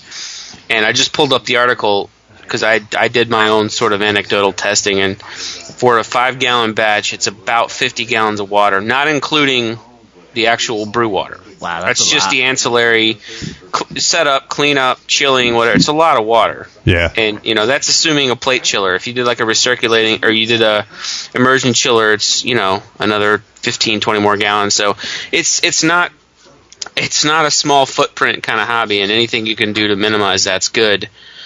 Which was the point of the article. Using a recirculating chiller saves a lot of water, but brewing cider saves even more because you really don't have to deal with any of the chilling, which is the primary sink for water. Yep, and no propane. No propane. Right. Yep, no electric. You're not. It's extremely low carbon footprint. It's green brewing. It really is. Yeah, it is. I mean, the forefathers had it right, and I'm gonna be drinking a lot more ciders, man. I'm looking forward to. With all the ciders you guys have brewed, I can't wait till they're done to taste more and experiment more. Because I kind of, it was never in my vocabulary, but I think like going down to your house that day with you, helping you, Warren, I got totally excited about the process. It was cool. It was, it was something different. I was like, this is awesome. You picked it up. No, right away, it wasn't real hard, and it was it's different, you know, for sure. It's a different process, but it was just a lot of fun. Like, it's kind of a new excitement for me, you know. And what else is cool is that you know, oxidation turns apples brown. So once you start crushing them, the apples turn from a light yellow to a brown relatively quickly. So when you're pressing them, the cider comes out brown. As soon as you add yeast to it, it turns into an opaque brown, and then the brown goes away, and it becomes clear as day, like yellow. Yeah, that's what I've seen. Even with the gallons of the commercial non-fermented cider, it's that very opaque brown, and then within a few days, it drops out of solution. And when we were doing the cider or the perry with the pears, now the pears looked similar when you were crushing them, but they were softer. I think they produced more juice because they were juicier. What kind of pears? I think they were. Some kind of tree, Bosc. There were brown pears. Brown pears, like a Bosc? Like a Bosc, yeah. Bosc. Okay. Yeah, no H on there. No Bosch? Yeah, no, not like the German company. They're awesome. Yeah. They make great spark plugs. And fuel injectors and all sorts of fun stuff. But, and also and drills and shit. But the Perry came out almost... I mean, you wouldn't think that there's much of a difference of taste, and there was extreme. When we did it, we didn't really clean out the apples first, so the first runnings that we did, we were tasting, and we're like, yeah, it tastes just like apple cider. But then the second time we did it, it was just, I think that pear juice was just phenomenal. Yeah, fresh squeezed pear juice is bar none. It's hard. You can't really compare anything to it. No, yeah, you know, pear gets shit on a lot because it's kind of mealy, but I fucking think it's one of the best fruit flavors there is. I love pears. I agree. Very true. I agree. Magic Hat. Yeah, Magic Hat. Right. So that's the thing. Who just laid one, man? It stinks in here. Someone farted. Somebody dropped heat in there. Yeah. Wasn't me, man. Yeah. I don't up to it, but the gravity in the room just got heavy. You guys pretty hard. There's got some heavy methane going on in here. Back pressure in the room. But what I want to do is I like meads. I make a lot of meads. I just made a blueberry mead. Well, not just, but I made one back in. Yeah, when the fuck are we going to drink that? Hopefully the holiday party. It bottled last night, buddy. Oh, nice. Beautiful. So I'm thinking you're going to make blueberry tart desserts. Check this out. It started at 11:62. 11:62? 11:62. And where are you at now? James, what did it end at? Let's say it's 20% alcohol. 40 proof. It dried out to 10.08 or 10.06 or something like that. Oh my God. That was like shit. What kind of yeast was that? That was a tank yeast. It was actually 3 different yeasts. Oh, okay. So every time I transferred it. So you did a J-bone blend. Yeah, I did champagne yeast at first, and that took care of the primary. And then in order for it to stay, I added some DAP and some Energizer and pitched Nottingham yeast onto it to see if I could just continue the ferment. And it did for a little while, and then I transferred it a third time. I started out with about 6 gallons. I ended up at 3.5. And then I pitched another champagne yeast onto it, and it dried out to, I guess, James, you said 10.02 was the reading? Yeah, I believe 10.02, 10.04, Jesus. I believe, yesterday. And wow. A couple of weeks ago, I tried it, and it was so ethanol. I guess it was a month ago, and it was just... Oh, my God, this stuff is paint thinner. Last night, when we did the reading, we tried it. You couldn't even taste any alcohol in it. It was blueberries. It was thick. It was viscous. It looked like paint going into the bucket. So it's going to be a panty dropper. It's a panty dropper. Nice. Oh. I was shopping my panties last night. Swimbo Slayer. Nice. Actually, Warren, that reminds me, the last cider that I did, the OG was like 11 even. And I added a lot of sugar. I added it was a tiny batch. It was 1 gallon of juice, 5 pounds of sugar. It was 1 pound of dark muscovado. Okay. And then I simmered it with some cinnamon and also a little star anise. And the simmering kind of reduced the volume a bit, so it was like it was like straight 11 across the board. And when it finished, it was like 10, 12 or something. And so it was a little enough sweet that it definitely wasn't dry, but it wasn't cloying. But my God, you drink a small cup of that, and it's like, holy shit, you're ready to go to jail. Like start a fight with somebody. Yeah, it was pretty powerful stuff. It was a punch kittens. Right? It's like, damn, I'll kick a baby. I don't care. Yeah, it was pretty neat. When you drink it, it goes down the throat smooth. And there's no alcoholic bite to it whatsoever. And like 15, 20 seconds later. You feel the warmth in your belly just starting to rise right up to your chest and into your throat. So you're going to be bringing some of that to the Swimbo party, right? Yeah. All right, sweet. That's it. Yeah, you just reminded me that I got to make the hotel reservations. I was going to say, are you guys going to get rooms this year? Last year, hell yeah. We thought it was going to be like everybody has rooms, but it was just me and Megan. We're like, oh, this isn't any fun. No, there's definitely, I think there's still rooms available. You got to just call and tell them you're with NJ Hops, and I'll text you the information for us. Cool. Well, we'll get that taken care of immediately. Yeah, we're doing that this year. We're not that far, but yeah, it's with this kind of stuff. Nah. Well, who cares? It's just fun to like hang out and don't worry about driving and stay as late as you want. My only advice is book your rooms sooner than later, because I don't know how many. He didn't put a block of rooms aside for us, so I don't know how many he has available. But he is giving us a discount, so it's because one person just stayed there last year. So if we get more people to stay, no, there was a few last year. Was there? Oh yeah, there was three or four that stayed last year. Yeah. Okay. Jonathan stayed, didn't he? RJ and his wife stayed. Yep. Yeah, there was a few that stayed. I don't know, because everybody we asked at the party were like, "Oh no, we're not staying." I'm like, "What the fuck?" They just don't like you. That was the whole point. Yeah. They didn't like you. I guess so. Apparently. I don't doubt that the guys from NJ Hops East are going to stay too, so there should be hopefully more people staying. But yeah, get on that. I'll text you the info and book that as soon as you can. Alrighty. Bradley stopped in the store. Tall Bradley.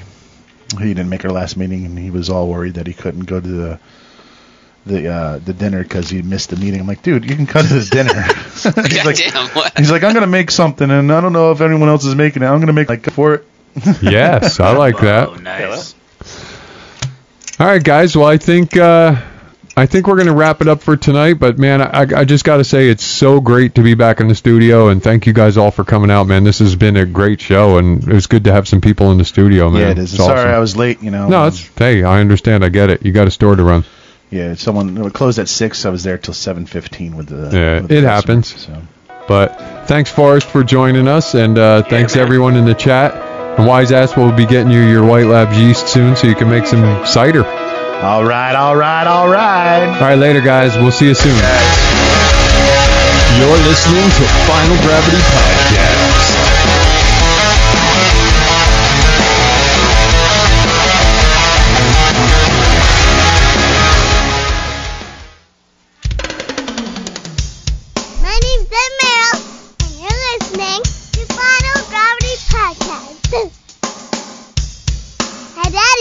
Taking a shit.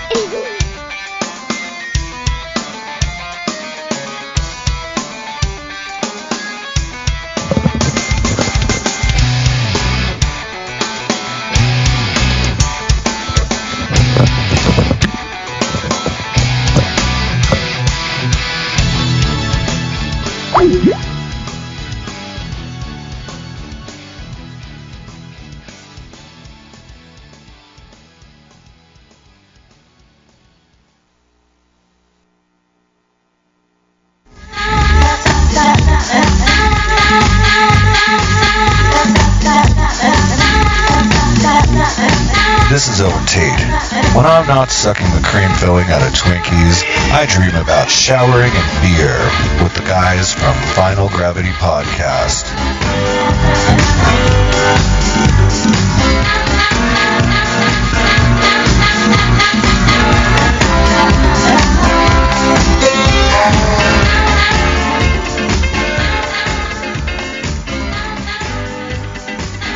It's JW. I'm from the Ship Inn in Milford, New Jersey, and you're listening to the Final Gravity Podcast. I gotta find some dumb hot chicks to interview. So, what's your favorite beer? Coors Light. Yeah. Awesome! Oh, we love it. What was your favorite beer? Strawberry wheat. Good. Strawberry wheat. Definitely. I know you always. What I'm drinking right now. You know which one that is? I have no idea. Another intelligent discussion about beer. So what do you taste in that beer you're drinking? Really, you're asking that kind of thing? What kind of beer are you drinking, first of all? Well, apparently what I have right now is Copper's Dark Ale. And I'll be honest with you, it's not my kind of beer, but right now, it's my kind of beer. Jim, what do you like about the beer you're drinking there? This beer right here, the best part about this beer so far is the fact that it's very wet. It also has carbonation to it, so there's a plethora of bubbles. I like the wetness, I like the bubbles, and I like the fact that when I drink it, the tastes are fantastic. What are some of the flavors you're getting out of that beer? Well, I'm definitely, I can taste more of the wetness than anything. And once again, the bubbles. So more or less the bubbles and the wetness is what I'm tasting at this point. How about you guys? What was your favorite beers? Magic Hat, Citrus Boy. Hey, this is Casey Kramer. I'm from Riverhorse Brewing Company, and you're listening to the Final Gravity Podcast.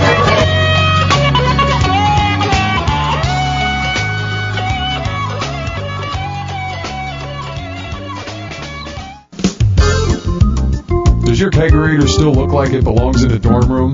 Do you still have Coors Light or NASCAR tap handles on it? Look no further. Fisher Woodcraft has the solution. Fisher Woodcraft hand turns exotic hardwood tap handles, and let me tell you, these things are beautiful. Give your kegerator that sleek look with a Fisher Woodcraft tap handle. Fisher Woodcraft also offers hand-spun bowls, mugs, and more. Look them up online, www.fisherwoodcraft.com. That's www.fisherwoodcraft.com.